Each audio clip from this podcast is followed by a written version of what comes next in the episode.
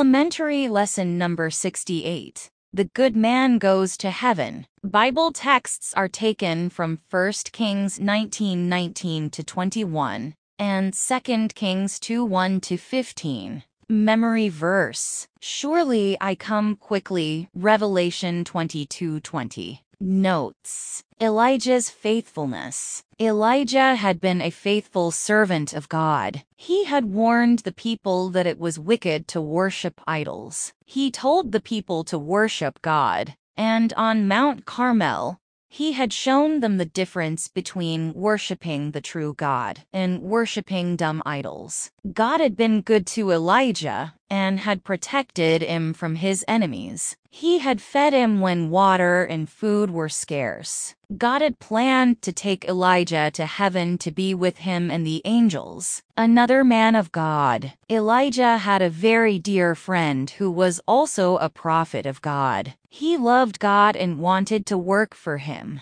This prophet's name was Elisha, almost the same as Elijah. Elisha was a farmer, and one day while plowing with twelve yoke of oxen, Elijah passed by him and threw his mantle on Elisha. He immediately left the oxen and ran after Elijah. Elisha went back home, killed a yoke of oxen, boiled the meat, and gave it to the people. Then he returned to Elijah and followed him wherever he went. The chariot of fire. Elisha stayed very close to Elijah. He wanted to be near him when he would be taken to heaven. He wanted to be even twice as strong to work for God as Elijah had been. And Elijah had told him that if he would see him when he went to heaven, he would receive what he had asked for. So, Elisha followed Elijah very closely. Three times Elijah asked Elisha to remain where he was while Elijah went on. But no,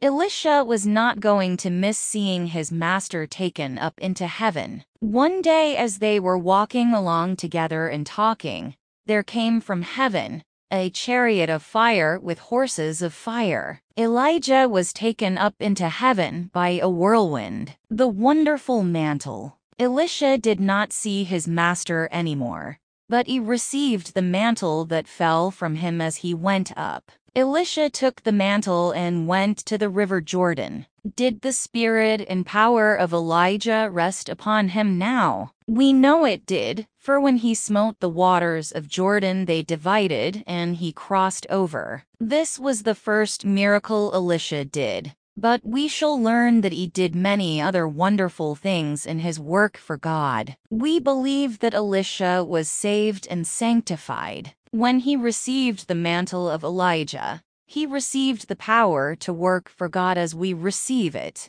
When we are baptized with the Holy Ghost and fire, Jesus wants us to seek for and receive these three experiences so that we may be ready to meet him when he comes to take his children home. Following Jesus. There is a good lesson in this for us. We must follow very closely in the footsteps of Jesus, as Elisha followed in the footsteps of Elijah. Of course, we know that the sands have been washed in the footprints of Jesus on the shores of Galilee, but by giving us the Bible, his holy word, he taught us how to live. We can learn from the Bible what is necessary for us to do in order to make heaven our home. By going to Sunday school and learning from the Bible at home, we may know how to be saved from sin, and then we too can follow in the footsteps of Jesus.